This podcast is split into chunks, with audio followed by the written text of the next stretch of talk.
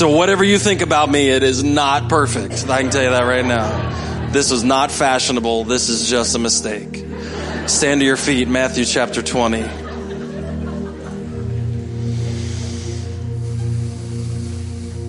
And yet I have to preach with all these distractions. Matthew chapter 20. Before I start, I um, I've come to realize that most people live their lives in a reactive stance. That we're living reacting to everything that's happening around us. Most people parent reactively. That we're just that that our kids make a mistake, we correct it. They make a mistake, we correct it. They make a mistake, we correct it. We're waiting on the mistake so that we can correct it. And um, we we uh, inadvertently, I think, I don't think it was on purpose. It wasn't a book we read. Just kind of inadvertently, just started realizing that it would be nice to teach our kids not to lie before they lied.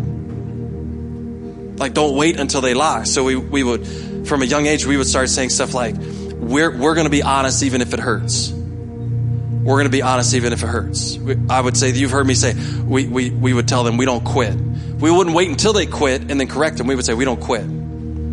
We're not quitters. We're going to be generous no matter what. We're, so I, I don't really think we did it on purpose. It was just kind of what happened. And so, so one day I was looking through scripture and I realized that Jesus didn't spend a lot of time correcting people. He spent a lot of time casting vision for how people should live. So he would say the kingdom of heaven is like this. Somebody would bring up a rule or a law. He'd say, well, the kingdom of heaven operates like this. Well, what if somebody gets caught doing this? Let me tell you, you're supposed to live. So, it is, um, when you go to your house, you have a culture. You don't have to even say it. When I walk in, I can tell what it is. If everybody's got their shoes off and I've got my shoes on, then I know. I'm outside of the culture. And I'm not coming back because you're making me take my shoes off. If if um if I walk into your house smells a certain way, I know, oh, they burn candles here. Or I know you're trying to cover something up because I showed up. See? So, what Jesus is doing over and over and over again in Scripture is saying, here's how the house works. Now, you have your culture from where you're from, but this is how the kingdom house works. This is how when when the kingdom comes, this is how it's supposed to operate. When when when you become part of the kingdom, this is your new mindset. So we talked last week, you you can grow up in a house, but when you leave the house, you start your own culture. And so Jesus is saying, when you come into the kingdom, this is the way the kingdom operates. And so in Matthew chapter 20, He's telling one of those stories for the kingdom of heaven is like a landowner who went out early in the morning to hire workers for his vineyard. He agreed to pay them a denarius for the day and sent them into his vineyard. About nine in the morning, he went out and saw others standing in the marketplace doing nothing. He told them, You also go out and work in my vineyard, and I will pay you whatever is right. So they went. He went out again about noon and about three in the afternoon, did the same thing. About five in the afternoon, he went out and found still others standing around. He asked them, Why, why have you been standing here all day doing nothing? Because no one has hired us, they answered. He said to them, You also go and work in my vineyard. When evening came, the owner of the vineyard said to his foreman, Call the workers and pay them their wages, beginning with the last ones hired and going to the first. The workers who were hired about five in the afternoon came and each received a denarius. Now you you know somebody from the union is getting ready to flip straight out. The workers who were hired about five in the afternoon came, and each one of them received a denarius. So when those who came who were first hired, they expected to receive more. But each one of them also received a denarius. When they received it, they began to grumble against the landowner. Those who were hired last worked only an hour, they said, and you have made them equal to us who have borne the burden of the work and the heat of the day. But he answered one of them I am not being fair. Am I not being fair to you, friend? Didn't you agree to work for a denarius? Take your pay and go. I want to give the one who was hired last the same as I give you. Don't I have the right to do what I want with my own money? Or are you envious because I'm generous? So the last will be first, and the first will be last. Father, we thank you. We thank you for this moment, Lord. We pray that your word would transform our lives, renew our minds with it today. We pray we have more kingdom culture in us than we do anything else, and we pray that this would add to it. Thank you for this moment we have. We pray that it would be effective in our lives. In Jesus' name we pray, and everyone said, Amen and amen. You may be seated. When I grew up, we had a culture in our house. You, you went to church Sunday morning, Sunday night, Tuesday night was the youth group, and Wednesday night was the thing we called Royal Rangers. And so we, we were in church at least four times a week. And if there was something special, we were there. You didn't, you, you, uh, if you were sick, you went to church, got prayed for. It's like, you're not bleeding, get up and uh, and we went to church. We got spanked for lying. Oh no, that's unpopular. Sorry. We got spanked for lying. We got in. We there was an expectation that we got good grades, and if we didn't, we'd get we'd get uh, we'd get grounded for it. If um, if we misbehaved in in school, we'd get grounded and spanked. Uh, if we got caught fighting, we'd get in trouble. That's why my brother's two years younger than me. We were the same size growing up. And he, um, and, and we learned really quick how to fight and not leave marks that mom and dad could see. See, if you go around hitting your brother in the face, they're going to see it right away. And so we'd get in trouble for that. So we just punch each other like dummy punching bags from here down and just be like, don't wear shorts today, man, because I'm wearing you out. So, so that's the way we grew up. There's a culture in our house. Didn't have to say it. It was just what it was. You would figure it out if you spent any time with us. And um, Jesus realized that there was a culture that he walked into. And so part of his mission was to teach the culture that he walked into what the culture of the kingdom was. Because it was diametrically opposed to the culture that he was, that he was dealing with. And oftentimes, the culture that we find in Scripture is even opposed to the culture in our homes. And we have this struggle we have to deal with. And in today's world, uh, one of those struggles is about the whole issue of fairness. I wish I had a little box I could stand on right now. I'll just get up on it. Uh, if you know me very well, you know that I don't even like using the term fair. You realize that life uh, most uh, of life is not even close to being fair. Most of the gospel is not fair. But we live in a society that values fairness over rightness. And that's why your kid can get a trophy.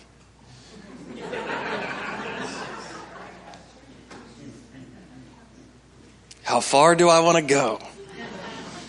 We, we, we, we've created a culture where no one can get disappointed, no one can have more, no one can have less. No one can be better. No one can be worse. Everything has to be fair. Everything has to be equal.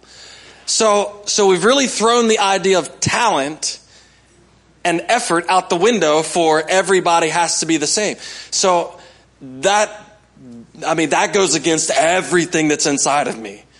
Even with my own kids. If I, when we were when we were raising them up through sports and stuff if you're not good you're not playing. The team has to win and if you're not going to add to that sit down. And and that's my kid like hey you're terrible. Take give him the trophy back. You don't deserve it. So jesus is telling a story about a guy who owns a vineyard. He goes out and he hires people at the beginning. In, in this culture, it's, it's not like our culture. Everybody, everybody, uh, nobody stands around in the middle of the town waiting to be hired. Now, now, in my travels, there you, you, will see this a lot in other countries. Still to this day, you'll see it in Africa. You'll see it in countries like that, where where where where uh, working age men will, will go congregate in an area and then, and then they'll, and then somehow come and hire them. And this was really common back then. And so they would congregate and, uh, and, and landowners, vineyard owners, people that needed employment, uh, empl- employees would come and hire them for day rates. Uh, and so these, these guys that would get hired by the day would, would gather together in these places and they get hired by the day. And a typical wage for a day at that time was a denarius. And, and, and Jesus tells a story that the landowner comes at the beginning of the day, is about a 12 hour workday, comes at very right beginning of the day, and he hires some guys. And he says to them, Are you willing to work for a denarius? And they go, Yeah. It's a good deal. It's a great pay. That's a going rate for what I do. And so they say, yeah, sure. So he takes them to the vineyard. They start working. They start working. And everything's fine.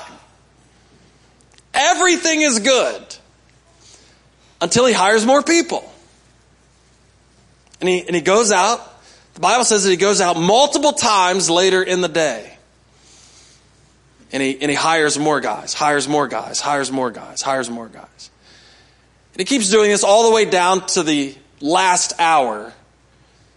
The five o'clock, he goes and he finds guys still standing there and he hires them and brings them. So they're only working about an hour at the end of the day.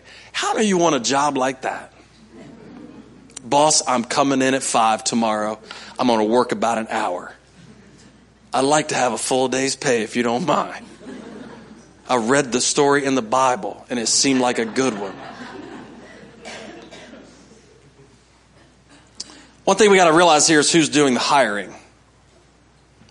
You know, I tell my kids all the time, um, I, I want them to understand that if they sign a contract to work for somebody, then do what you told them you would do. And at any time when you can't fulfill those things anymore, then you go do something else. Because you're not the one doing the hiring. You're the one working for the one doing the hiring. Come on, help me out a little bit.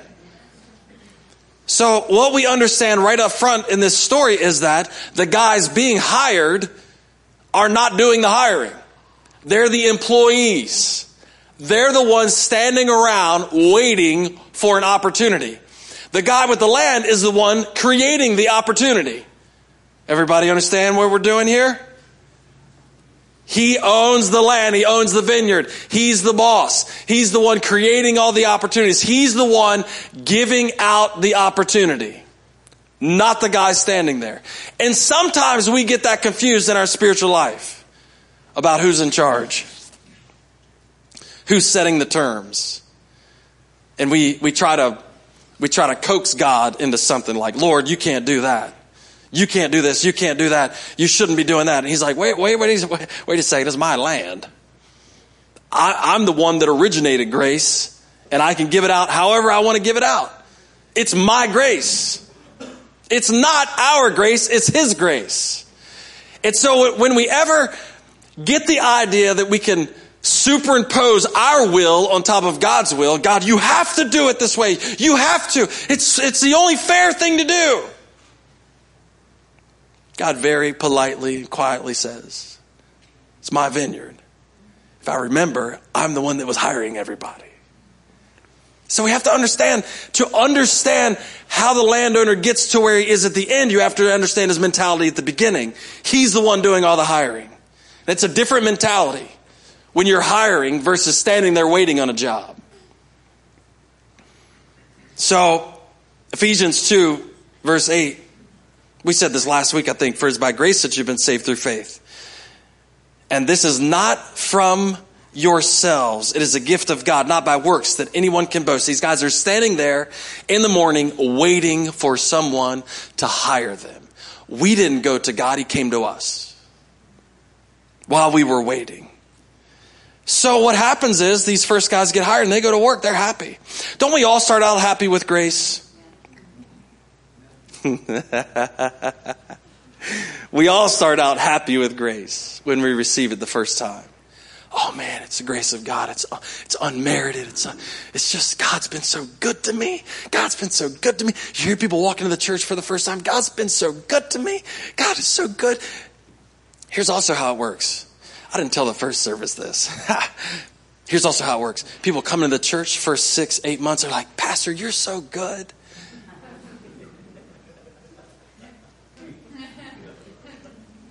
I've been around here a long time. I know it's going to wear off. A year goes by, two years go by. Why do you do that? It goes from you're so good to why are you doing it that way? What's wrong with you? Why did he shave this morning? His shoes don't match. Why did he do this? Why did he do that? Why did he do blah, blah, blah. And I'm thinking, where'd the grace go? You were so happy when you first got here. It always starts out great, doesn't it? Hey, do you want to come work for me? Yeah. How much you paying? A denarius. I'll do it. Lord, you came and got me. You saved me. You delivered me. It's so amazing. I'll do whatever you want me to do. So they go to work and they start working. And they're working. They're doing their hard labor. The sun's coming out. It's starting to heat up. They're doing their hard labor. They look back and say, Where'd he go? Nine o'clock, he goes get some more guys. Oh, hired some more dudes. Good. Goes, where'd he go? Goes back, hired some more guys. Oh, good. And this keeps happening throughout the day. We always start out happy with grace. We always start out thinking we got a deal. We always start out, man, the grace of God is so free and rich and beautiful and it's just amazing and I get to experience it and it's so wonderful. Everything is fine when we all get hired at the same time. Watch this. Here's how it works. This is why a lot of churches don't grow. Because everybody got hired at the same time. And so now everybody's miserable at the same time because the sun came out. And when somebody new comes in that just experiences grace for the first time, all the people go, just wait. Your trial will be coming soon. I remember being as happy as you when I first came to the Lord, but it's hard work now. It's hard work now. I remember, I remember being as excited as you about the Lord when I came to faith the first time when He, when He came and got me and that unmerited gra- favor and grace and, and all those things. But I'm telling you one thing, devil, the devil's, he's waiting. You just wait a little while. I remember being excited when we first got married. Uh oh. You know what's so funny? I have, li- I have actually seen people not be able to give newlyweds good advice because they were jealous of their happiness. It's easy when we all got hired at the same time. When we all came in at the same time and now we're all experiencing the same difficulties and we're all just prickly and upset, it's all easy. But when that new Christian or when that new newlywed or the new babies, they're all over this place now. and those of us that got almost 20 year olds are like, you just wait. You just wait. You just wait. That thing's cute now. You just wait. Give that thing, give that thing 10 years. You'd be pawning it off on somebody else. You just wait. And as long as we're all hired at the same time, we can just be we can just kind of move together and we can be upset together and we can we can be in the heat of the day together. But when he goes back and gets somebody else, when he goes back and hires somebody that's not sweating yet, and they show up on the job and you're like, hey buddy, you don't even know what you're talking about. You're not even sweating yet. I, I tell the staff all the time, this is a perfect picture of leadership. Because here's how it works. You come to the church, you've been here, you get your free gift the first Sunday you come in. Everybody's like, oh, we're so excited you're a visitor. Come on in. Here's a, here's a Hedgesville Church cup and there's a $5 Dunkin' Donuts gift card. Come on in. We're all clapping. And then you start attending. You've been here two, three, four years, and you start to make your way up, and maybe you're leading a team or something. And you turn around and you go, wait a second. I didn't get any free gifts. Nobody's clapping. They want me to give 10%. They want me to show up during the week. They want me to schedule people. They want me to deal with that person's problems. And all the clapping goes away because the sun came out. And then when the new person comes in, we go, oh, just wait. They're going to get you. They're going to sucker you into doing this. And it's hard work. Churches stay small because they like it when everybody gets hired at the same time. And it just doesn't seem fair when I have to work and somebody else gets to experience grace. It doesn't, the whole fairness of the whole thing doesn't make any sense about how could, how could, how could we be in the same, in the same field and him receiving a benefit that seemingly I worked for? How, how does it, how does it, how does it happen that I now I'm in leadership and nobody's clapping anymore? Matter of fact, all they're doing is complaining. How is it, how is it that I move from, that I move from everybody being excited about me being a visitor to now I'm up here volunteering every week and I don't even, uh, and, and it doesn't seem anybody appreciates it anymore. Well, the sun came out. The sun came out. So we have to remember we have to remember this that we had the grace moment at some point in time. We just didn't keep it.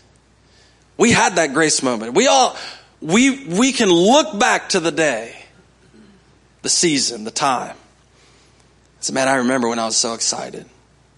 He hired me. I was standing there nervous at six o'clock in the morning, wondering if I was going to get a job that day, and he came my way.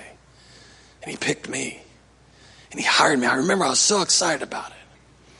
I was so excited about it. We all start out happy with grace. And then we forget that it's unmerited. We forget that it's unmerited because when the sun comes out, it seems to switch a little bit. When the work starts happening, it seems to switch from unmerited to earned. Doesn't it? Oh, I'm the only one. No, no, no, no, no. I know you think this way too. Well, God, you know what I've been doing. You know I've been putting it in. You know I've been giving.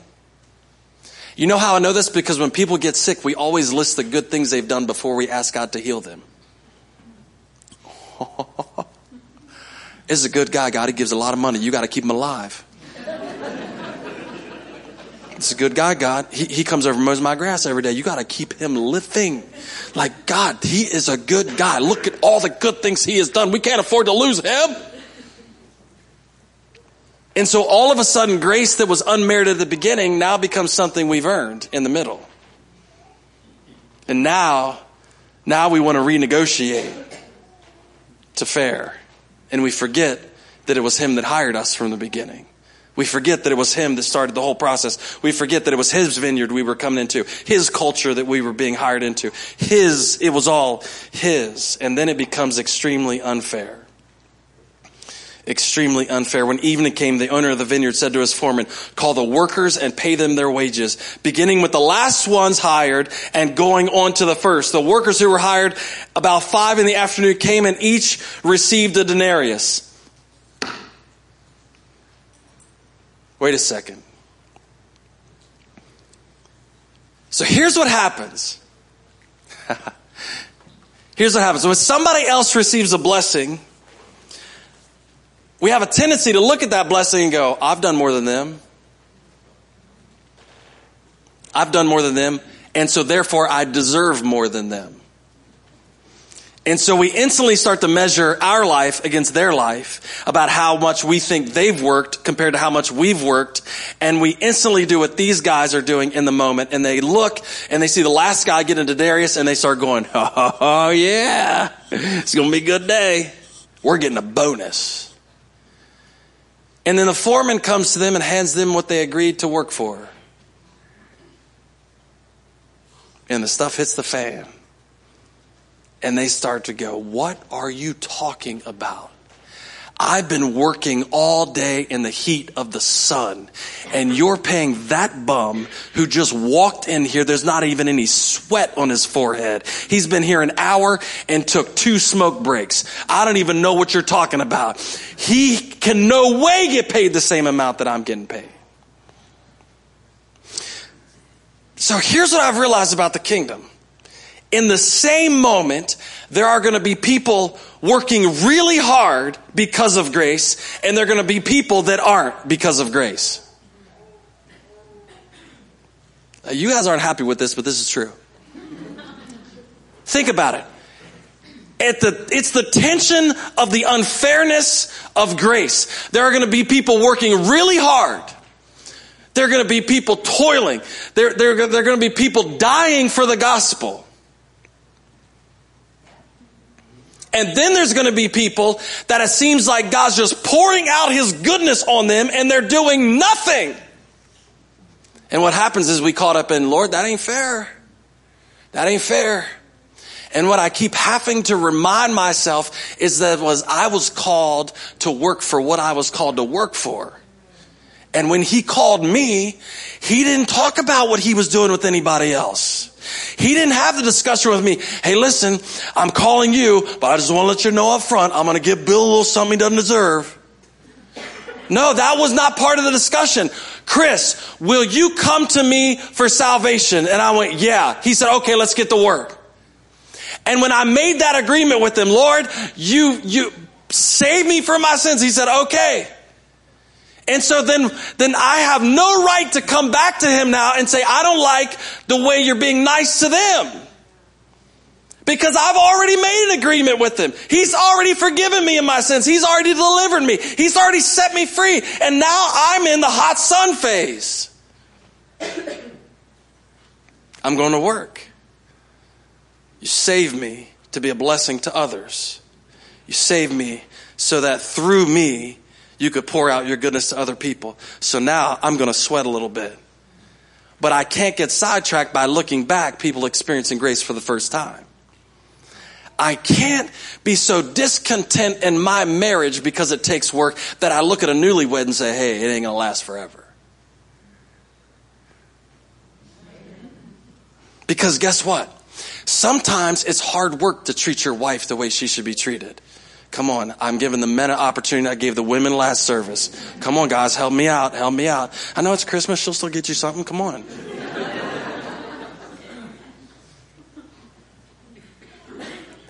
Let me ask you this. Doesn't it grind on your nerves when you get around people that their marriage seems to be easier than yours? Can we just have an honest conversation? Every now and then? Because we're comparing ourselves to what we agreed to and what somebody else agreed to. I said yes at the beginning to this. They said yes to that. And God's unfairness deals with us as individuals, not as a conglomerate. He's not trying to ensure everyone under the same rate. He's trying to save everyone at all cost. And so, and so when we get this idea that the deal he makes with me and the calling that is on my life has to be the same with everyone else, I'll constantly be disappointed. Because some people are going to experience the unfettered, unme- unmeasurable grace when I'm working. That's just the way it's going to be. And then get over it when I'm experiencing it when you're working. We should just be clapping. Now, I'm going to twist it up just a little bit more here at the end. Watch this. This will happen at the same time in your own life. And you need to be careful about how you deal with it. Watch this. It'll happen in your kids. I love it when it happens to kids. Because your kids will do good things at the same time they're doing bad things. Isn't that awesome? They have the capability to be good on one side and the devil on the other. So, what are you going to do? You talk about how unfair it is. Can we be blessed and corrected at the same time. Can you be blessed and corrected at the same time? Because here's what's going on. There's some people working hard and some people seemingly being blessed. He's, he, the landowner is making some people go through difficulty and then some people go through none. And so in a church culture, there's some people being corrected, some people being blessed. So in the same time in my life, in the same time in my kids' life, there can be aspects of my life that are being blessed and aspects of my life that are being corrected. Here's the issue. As soon as the correction, the difficulty starts to come, because listen, God typically always corrects us through difficulty. In case you didn't know that. That lollipop you just got was not correction. He always uses the trial to give us perseverance. He always uses the difficulty to grow us. And so there can be difficulty in one aspect of our life and, and unmerited blessing in another aspect of our life. So watch this. Here's how it works. So if I only grumble over what I didn't get, I miss out on what I did get. And so here's what we, here's the mistake we make as parents. We only punish the bad thing and we don't praise the good thing. Some of you are like, you just made my job twice as difficult. Come on, just focus on one thing. Just focus on the punishment. I know you talked about spanking earlier. I want to hear more about that. No. Listen, it's possible to look at your kid in the face and say, you're a great kid and you are doing this, this, and this, and this amazingly. I need you to improve here.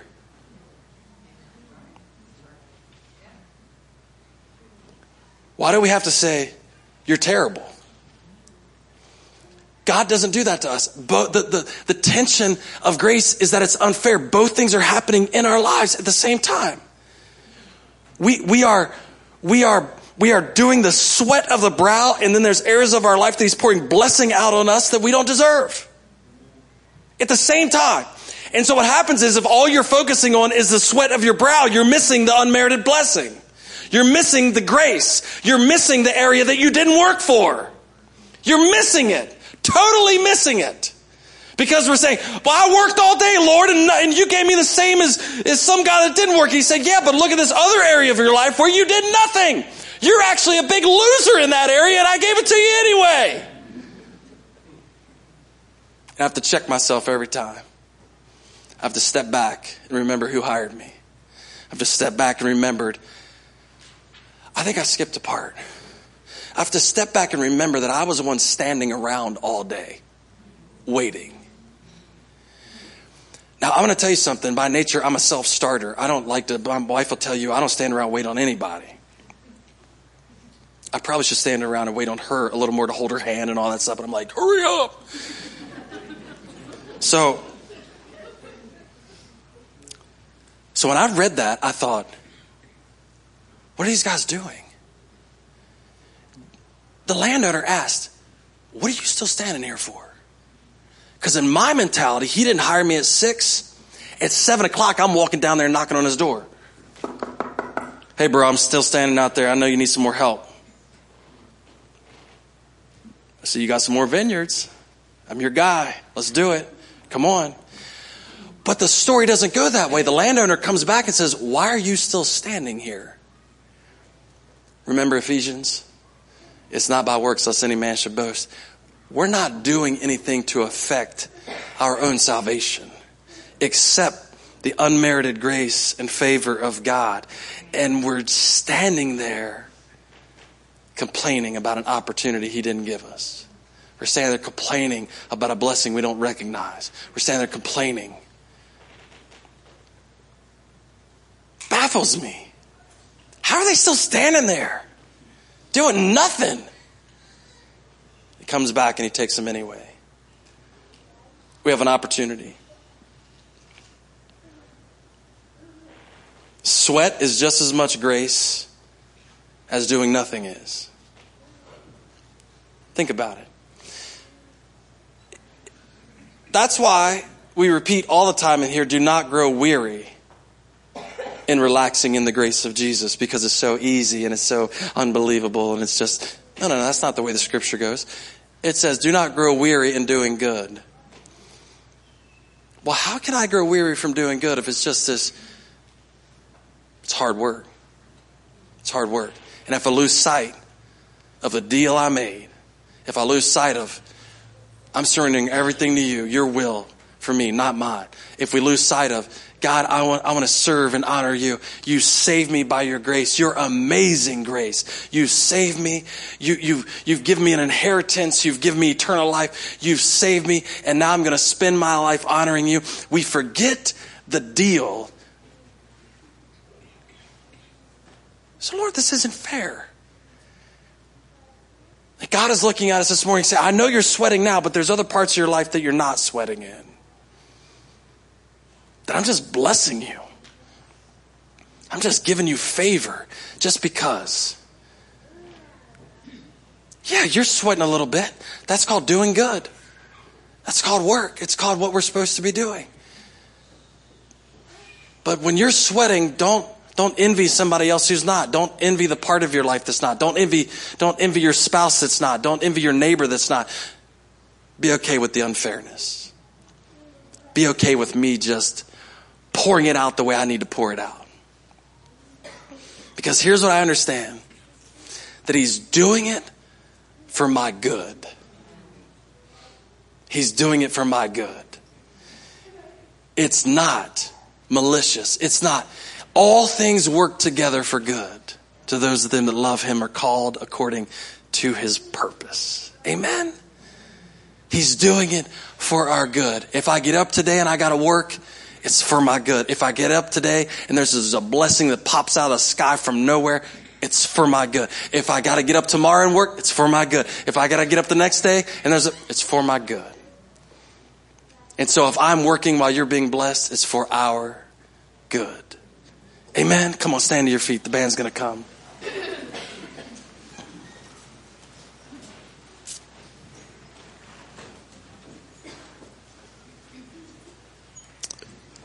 If we're going to be home for Christmas, we got to know the culture of the house.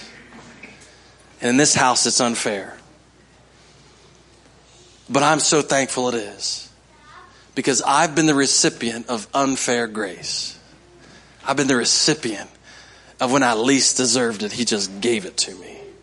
I've been the recipient when I stood around all day and did nothing. He hired me anyway. I've been the recipient of, of being the last guy getting paid first and looking at everybody else going, nah, nah, nah, nah, nah. And we realize we've all been in that spot. That we've all been a recipient of His favor and grace when we stood around. God, we pray this morning that you make it real to us in this season. You came to us while we were standing around sinners the Word became flesh and dwelt among us. When we were standing around sinners, Emmanuel, God with us, came. When we were standing around waiting for something to happen, you were busy making it happen. And you came and made a deal with us. If we'd repent, confess our sins, that you'd forgive us. And Lord, we accepted that deal. And now there's people in here working. There's people in here living out their calling. And I pray that, Lord, that when the sun comes out, we can have a joyous spirit that you still saved us. When the work gets hot, when we begin to sweat, and somebody else gets a blessing, we pray, God, that we, we'd realize it's the culture of the house, even if it doesn't seem fair pray, Lord, that that unmerited favor and grace would keep going and going and going. You're the owner of the vineyard, and it's all yours. Do with it the way you will, because your will is perfect and it's good for us.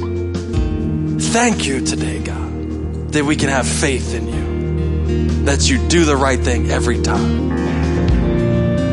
God, I pray if somebody's here they get hired for the first time today. Maybe they've never, maybe they've never experienced His grace. Maybe they've never experienced. I pray that Lord, they'd experience it maybe for the first time this morning. That you'd forgive them of their sins today. You'd wipe all shame away. Lord, they'd confess to you, accept what Jesus did, accept Him as Lord of their life, and then experience that fullness, that forgiveness today. Do your work in their lives this morning. And let us clap today for the good things that you're doing. Thank you for it.